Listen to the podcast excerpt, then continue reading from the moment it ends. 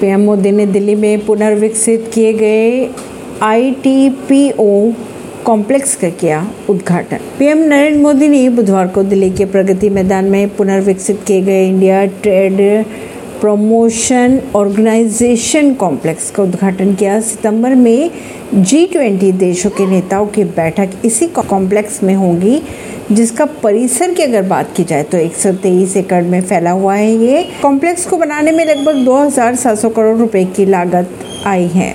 Allahabad high court ने ज्ञान व्यापी मस्जिद में एएसआई के सर्वे पर कल तक लगाई रोक। नई दिल्ली